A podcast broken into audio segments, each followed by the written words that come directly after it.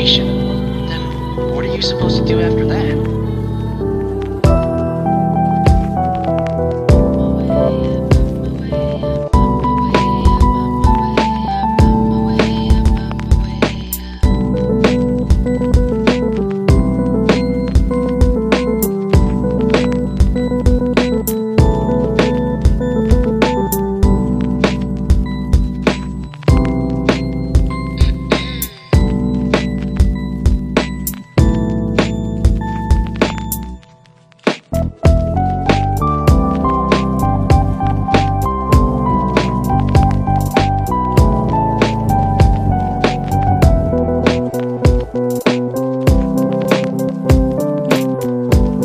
Thank you.